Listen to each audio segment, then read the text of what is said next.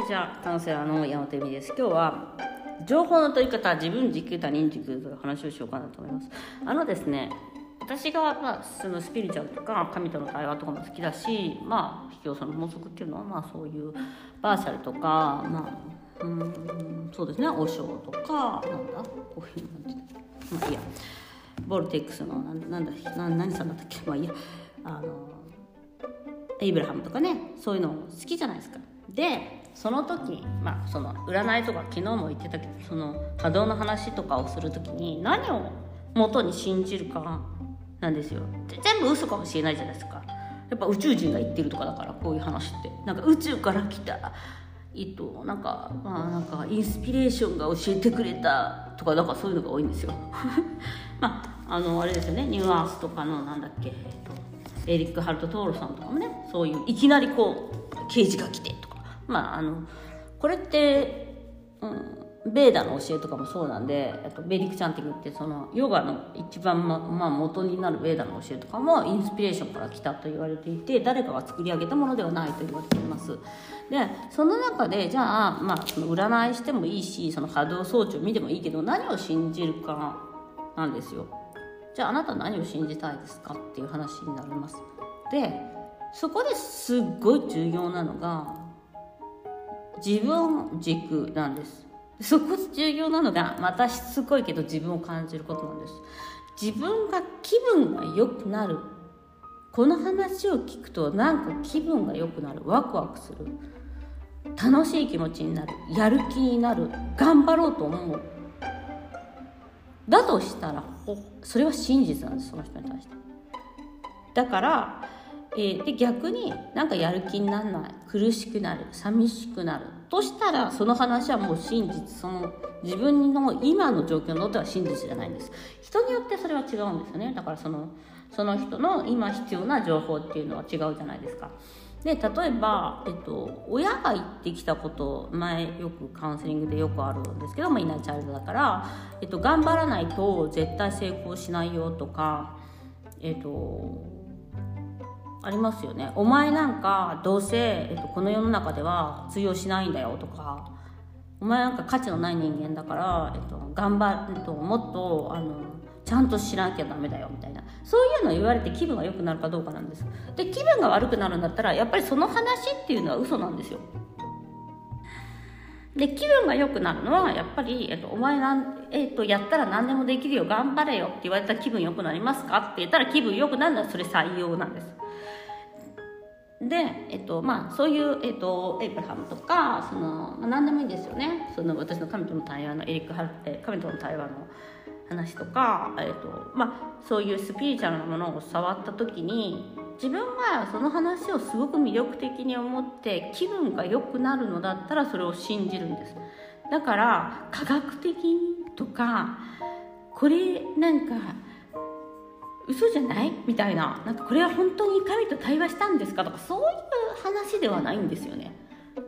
そんな小説だってそうだしあのその真髄っていうところは自分にとって役に立つ話なのかってことなんです。自分にとって気分そこで分かります。だから自分にとって感情の段その感情の、えー、階段を一つでも上げてくれるものなのか。感情のだからそれは自分が感じることなんですよ。だから考えるになるとみんな考えるのでこれは正しくないとかこんなのあるはずないみたいなよくわかんないことになるんだけどあなたが感じた感情はそれを素直に読んだ時にどう感じますかっていうことなんです。でそれをしないと騙される逆に。だからそのお父さんが言ってたんです。うちの父がうちの母がこうしないとダメだって言ってたんですって。嘘を信じて気分の悪い人生を信じるから、えっと、波動は下がるし、えっと、人生のあの喜びは下がりますね。だってそれ人によって違うからえだって結婚しないと絶対母は幸せにならないって言ってたんですって結婚にめっちゃ向いてない人だって言うわけですよ。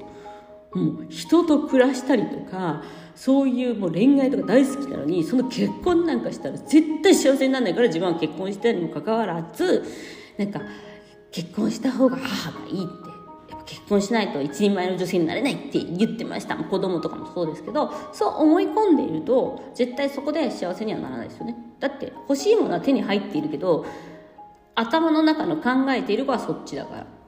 だから潜在意識は本当はちゃんと自分のやりたいことをやらせてくれてるのかもしれないのに頭の中でこれこねくり回したその悪魔の言葉みたいのを信じてるから、えーとまあ、幸せというかその自分の人生を謳歌できないっていうことになります。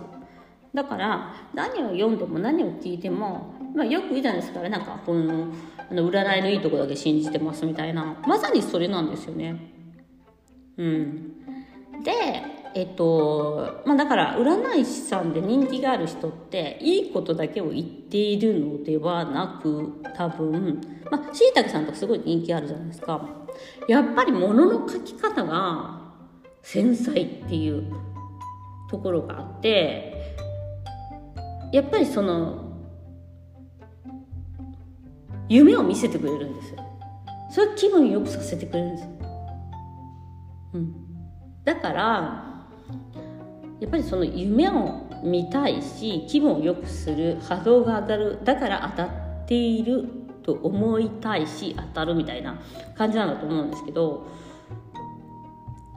気分が悪くなるものはあえてもう信じないっていうのは当たり前のことなんです。でもみんな気分が悪くなることなんが何かもわからないし気分の悪くなることを信じさせられてきてるわけじゃないですか。勉強してなんか大学に行かないとダメだよとか、うん、あとなんかモラハラ系もそうですよね。なんか旦那さんに「お前価値ねえから死ねよ」みたいなこと言われて信じちゃったりとか。気分が悪くなるんだったらそれは真実ではないです。でもその気分が悪くなっているっていうことさえは気づいてない。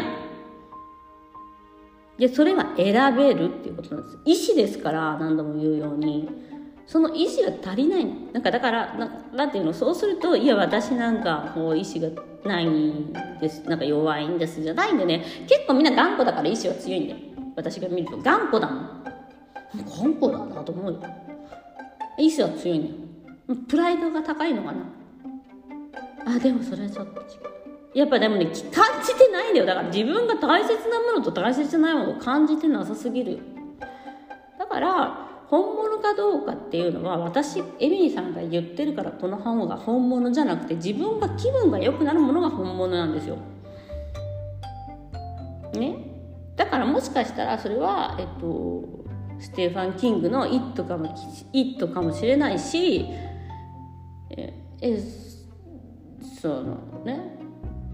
人によって違うじゃないですか、ね、村上春樹の本かもしれないし。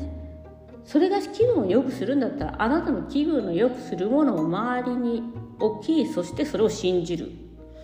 だけなんですけどそれがあなたの好みになりあなたの、うん、強みになるんだけどすぐ頭で考えたい。すぐ近道したい。すぐ誰かに教えてほしいと思うっていうところにやはり他人軸という話になってしまうんです。ということで今日は真実は何かどういうものを信じていけばいいのか情報の取り方についてお話ししました。ごちそうさまでした。なんで私ここでごちそうさま言いたいんだろう。あの、ありがとうございました。さよなら。